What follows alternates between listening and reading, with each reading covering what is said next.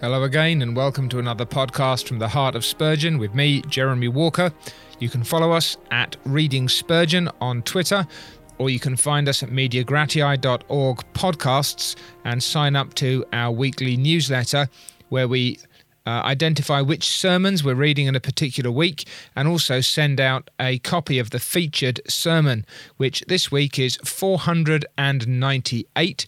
It is a sermon called The Gladness of the Man of Sorrows. It's taken from Psalm 45, verses 7 and 8. You love righteousness and you hate wickedness. Therefore God, your God, has anointed you with the oil of gladness above your fellows.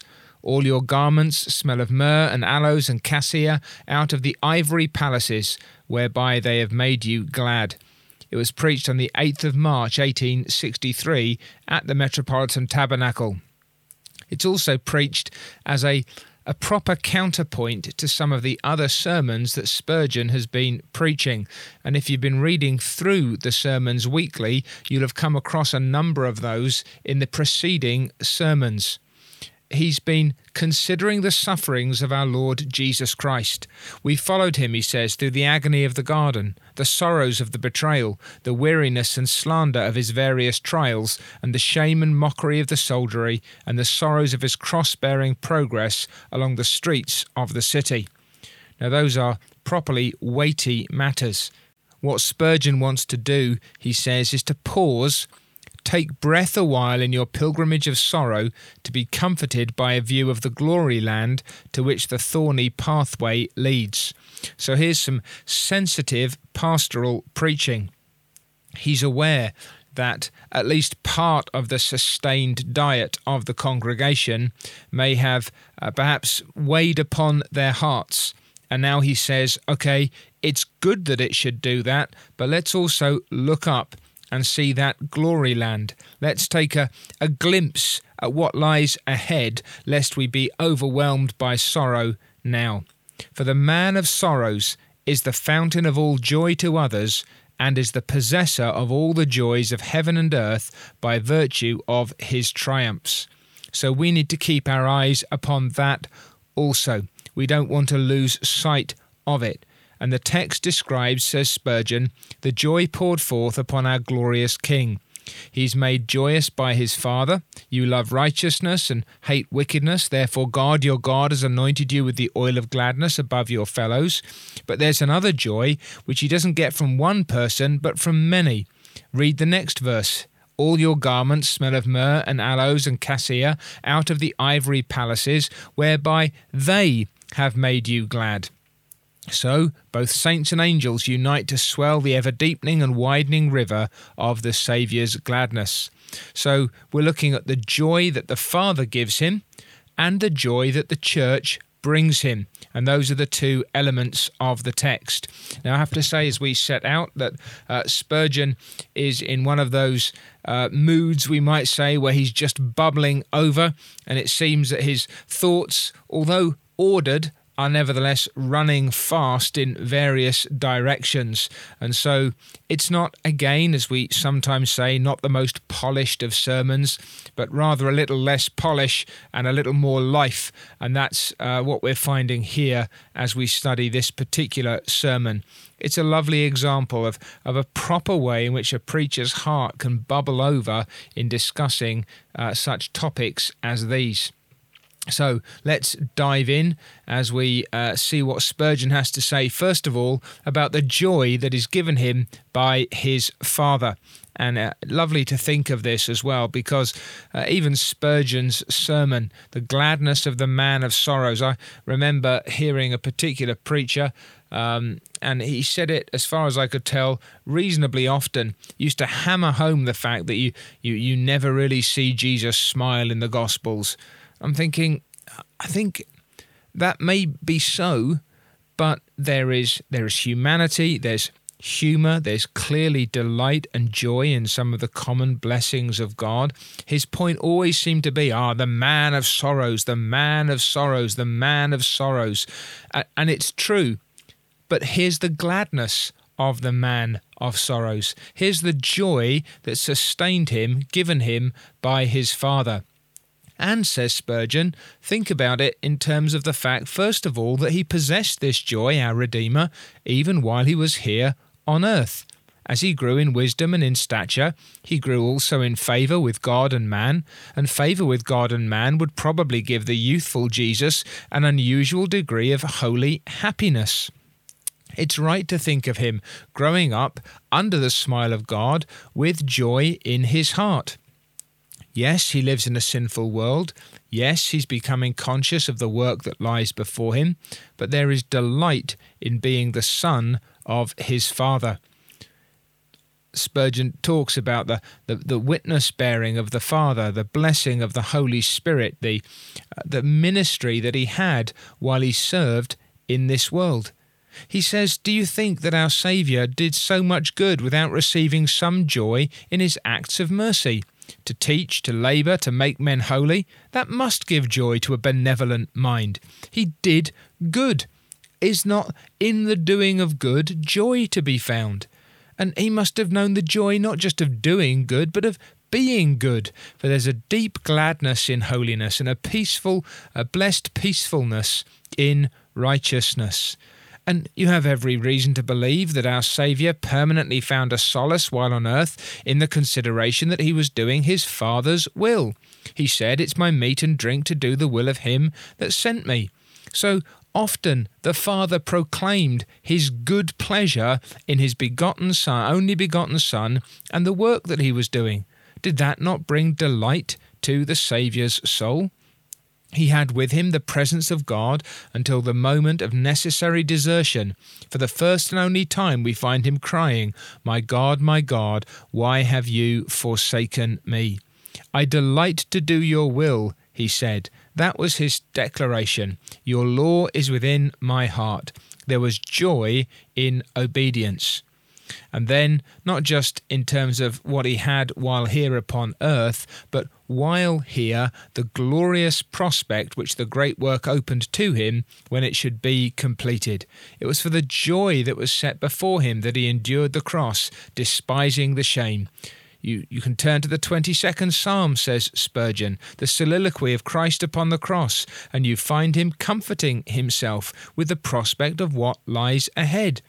A rich anointing of gladness, then, says Spurgeon, rested indeed on the head of the man of sorrows. But what about then after? What about not just the prospect, but the reality?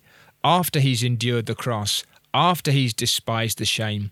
Consider, my brothers, the work accomplished, says our preacher. Christ has borne the wrath of God. God is reconciled to his people. Death has been destroyed. Christ has risen from the dead. The dragon's head has been broken. The powers of sin have been subdued. Our Lord ascends to heaven with a shout, with the trump of the archangel. The glorified spirits accord him a triumphal entry. Lift up your heads, O ye gates, and be ye lifted up, ye everlasting doors, that the King of glory may come in. He sits down upon his throne at his Father's right hand, and then it is that he is anointed with the oil of gladness above his fellows. Now, Spurgeon then just reminds us, I'm talking about him as a mediator. As God, he always possessed fullness of joy and pleasures for evermore, but in his complex person as the God-man, that's what we're concentrating on. That's how he's spoken of preeminently in this psalm which Spurgeon is handling. Lovely little note there where he's just making sure that there's doctrinal accuracy, even in the midst of this experimental effusion. So the joy of the risen mediator then, and now he starts just to use some of that language a little more, just to press it home, laid first of all in this, that he had now accomplished a work which he'd meditated upon from all eternity. This is now accomplished. He has finished transgression. He's made an end of sin. He's brought in everlasting righteousness. His purposes of redemption have been realized. His heart had not only meditated upon that work, but had been mightily set upon it. It wasn't just that he'd contemplated it. There wasn't just a sense of anticipation. There was this earnest desire to accomplish it. It has been in him like coals of juniper, unquenchable, and is now fulfilled to the uttermost. And then, says Spurgeon, compare the pains which he endured and consider that the joy must be commensurate with the pain. It must answer to the pain. If these are the depths to which he descended, what must be the heights to which he is climbed? If these are the sufferings, what must be the glory? And remember too, the enemies he had overcome. He had worsted death. He had broken the head of the old serpent. Satan has fallen before him. The prince of darkness is cast out. O Jesus, mighty conqueror, your glorious victories must surely give you, as they do to us, a blessed anointing with the oil of gladness.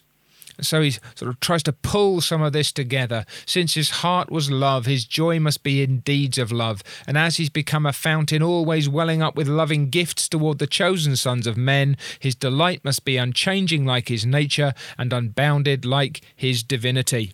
And this is where he kind of starts sparking off in different directions. Well, we've tried to talk about the joy. Now, think about the cause of it. What lies behind it? You love righteousness and hate wickedness, therefore God has anointed you. He loves righteousness, the hallowed sincerity and integrity of his life, the constant effect of his work. There's this positive delight in what pleases God. It's a pleasure in that which pleases his Father. And he loved righteousness when he emptied out all his heart floods that he might make us righteousness. It's there in his life. It's there in his death. It's there in the consequences of his work. The gospel makes men righteous. It magnifies that which is pure and lovely and of good repute. Wherever the Lord Jesus yields his gracious power, sin yields the throne, purity wins the scepter, grace reigns through righteousness unto eternal life through the perfect sacrifice, the living power of Jesus. And then you flip it. You delight in righteousness. You love righteousness. You hate wickedness. A man's character, says Spurgeon, is not complete without a perfect hatred of sin. In fact, you cannot love righteousness and not hate wickedness. If you say, I don't hate wickedness, then you don't love righteousness. As warm, then, as Christ's love to sinners is, so hot is his hatred of sin. As perfect as is the righteousness which he completed, so perfect shall be the destruction of every form of wickedness. He is the glorious champion of right. He is the great destroyer of wrong. For this reason, God has anointed him with the oil of gladness above his fellows. And then he says, now, what about the comparison? The character of this joy, it's more than others. Are we talking about the kings and princes of the world? Well, he's above them with regard to this anointing in gladness. Where are you going to find his fellows, his rivals, asks Spurgeon. You search among the wise. Who shall match the gladness of incarnate wisdom? For man's wisdom brings sorrow.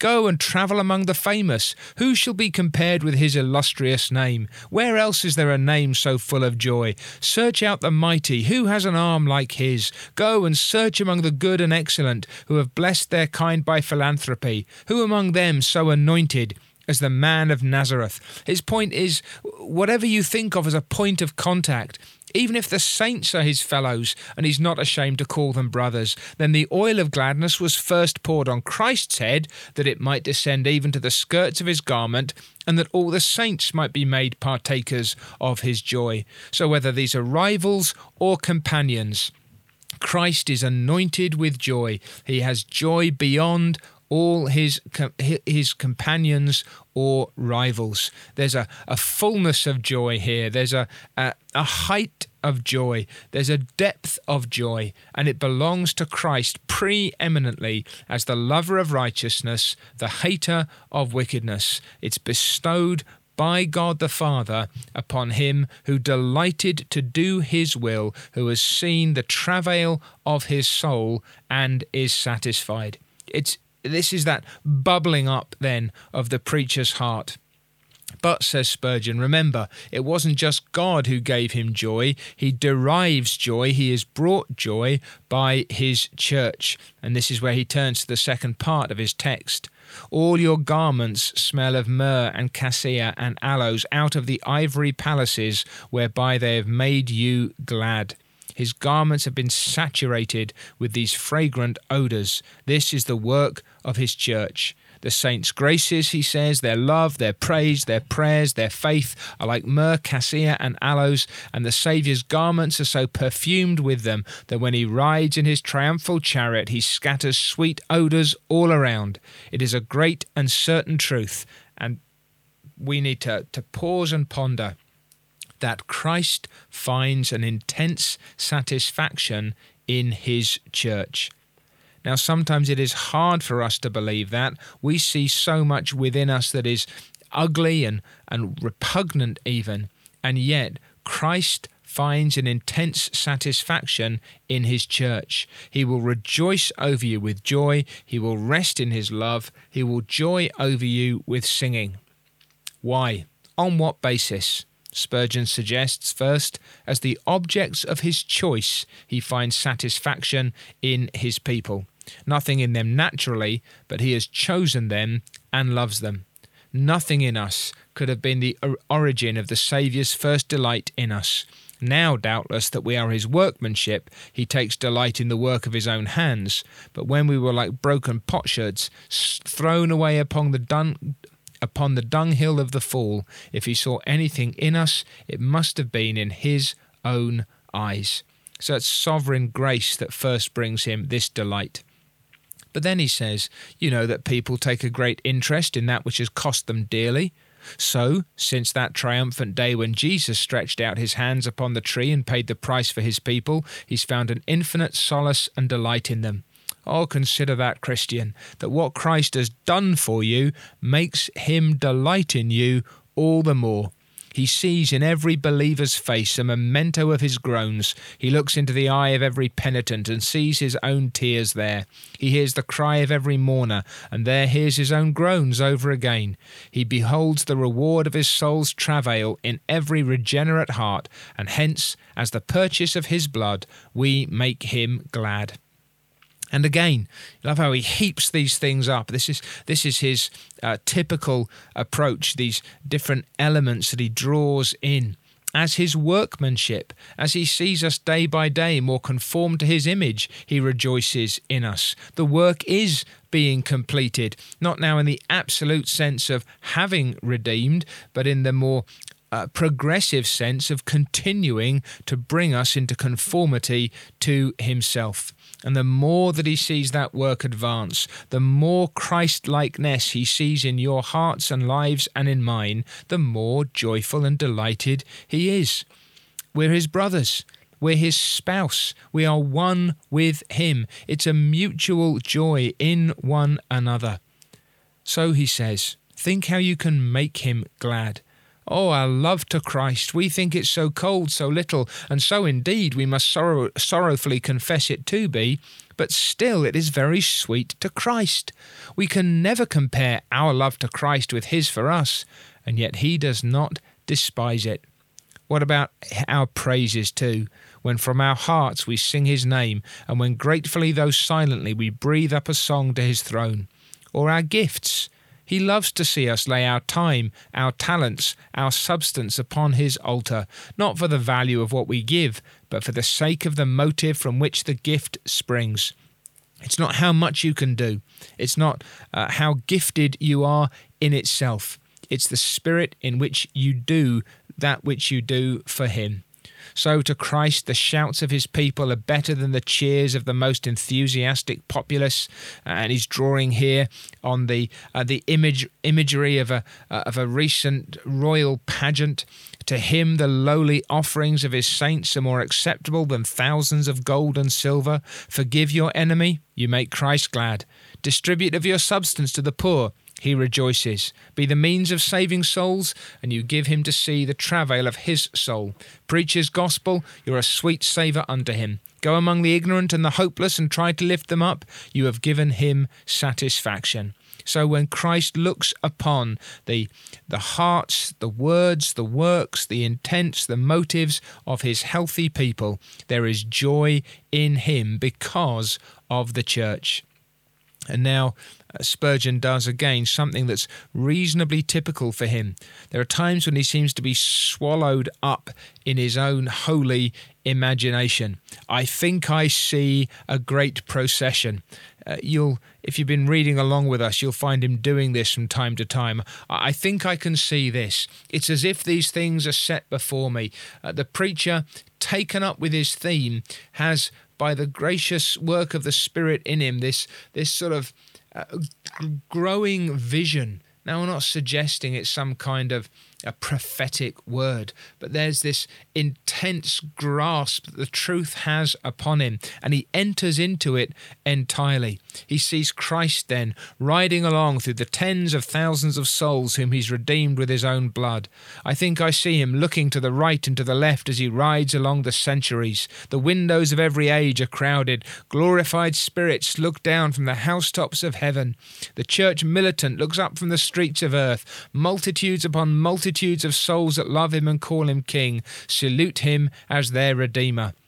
His eyes in this great procession are bright with joy. Yes, the prince and the princess were happy yesterday, but their joy is nothing compared with that of Christ as he rides along in triumph. So this royal wedding that's just taken place, Spurgeon's drawing upon it. It's a lovely demonstration of how we can properly use current events to inform and to enliven our ministry. He says, the multitudes delight their Jesus. One thing that Christ feels as he looks upon the crowd around him, which the prince, the human prince, couldn't feel yesterday. He knows that every one of his people would lay down their lives for him. Of all those whom Jesus bought with blood, among those who are renewed in heart, there is not one who would not bleed for him. And so he's lifting up, as it were, from the royal procession beforehand, the day before, the Saturday, and he's saying, but what Christ does and how Christ feels puts this to shame, just beggars all sense of it. It could be easily mimicked in an unhelpful way. But how often do we so ponder our texts that we're taken up with it if we are preachers? And so for his conclusion, he goes to the fourth verse of the first chapter of the Song of Solomon. He says, another text, but not another sermon. We will be glad and rejoice in you. So here's that lack of polish and that, let's not call it an excess, but that demonstration of zeal and joy. He's reaching every which way to try and cover all his territory. God has made the king glad. The saints have made the king glad. Let us be glad too. Let us bear in mind that let us take account and be careful that our gladness is of the right sort. We will rejoice and be glad in you. Not in our property, not in our merchandise, not in our wealth, not in our jewels, not in our beauty, but in God, in Christ, and most especially in his love to us. You look upon Christ, you enter into his heart, you see his joy, you consider its cause, its source in God himself and in the saints whom he has purchased with his own blood, and you can enter into that. Blessed be your unexampled love, O Saviour. We will rejoice and be glad in you. But he says, some interpreters read the text, do you love me more than these? And Jesus speaks today to us, and now these applications, he's pressing it home as he concludes. I have loved you more than these. Your mother loved you, strong were her pangs, but I've loved you more than these. Your brothers loved you, your sisters, but I've loved you more than these. Your children have loved you, but I have loved you more than these. A dear friend perhaps has loved you, but I've loved you more than these. Again, here's the imagination. I think I hear him say to me, there are some in this congregation who'd pluck out their own eyes to give them to you. They love you, for you are their spiritual father, but I have loved you, Spurgeon, more than these. And he points to all the good men that have ever tried to teach you, to all the comforters who have ever given you joy, all the helpers who have ever aided you. So Spurgeon's now turning this. Is it me? Is it you? Is it us together? I have loved you more than these. And he says, consider that love with which he's loved you and rejoice and be glad in him. I have nothing else to rejoice in, the Lord knows, he says. I cannot rejoice in myself, too many sins and too many doubts, but I will rejoice and be glad in him if he loves me like this. He's finished the work for me. He's given me a perfect righteousness. Again, here he is. He's just taken up with his topic. He's taken up, not with a doctrine, not with an idea, not with a sermon, but with the Lord Jesus Christ. So he says, there's a glad Christ in heaven. There's a glad church on earth. There's a Christ anointed by his Father. Here are his people sharing that anointing. Here is Christ giving you joy, you giving Christ joy. Belt the world with happiness, fire Zodiac with joy. Lift up the ladder of your songs while the bottom rests on earth. Let the top reach to heaven. And ye angels of God, hold fellowship today with God and with us through the joy and peace which God the Father gives us while we rejoice and are glad in him. And remember, his closing point, no joy but in Christ. A poor mockery is joy which is found elsewhere. But Jesus Christ is to be had, and whosoever believes in him shall not perish, but have everlasting life. So maybe not so much polish. Oh, but what sweetness, what beauty to consider Christ in this way, the one anointed by the Father, the one who delights in his purchased people, and the one then in whom we find all our joy. I trust that looking at Christ in this way, the anointed of the Father, the one who delights in his own accomplishments for the glory of God and the good of others, brings joy to our hearts. Meditate then upon his love to us, and may that stir up our love to him and our joy in him. I trust it'll be a blessing to us as we continue to do that. And then, God willing, next week, sermons 500 to 506. And our featured sermon, we're looking at Grace Abounding, sermon number 501. I hope you'll join us then. Thank you.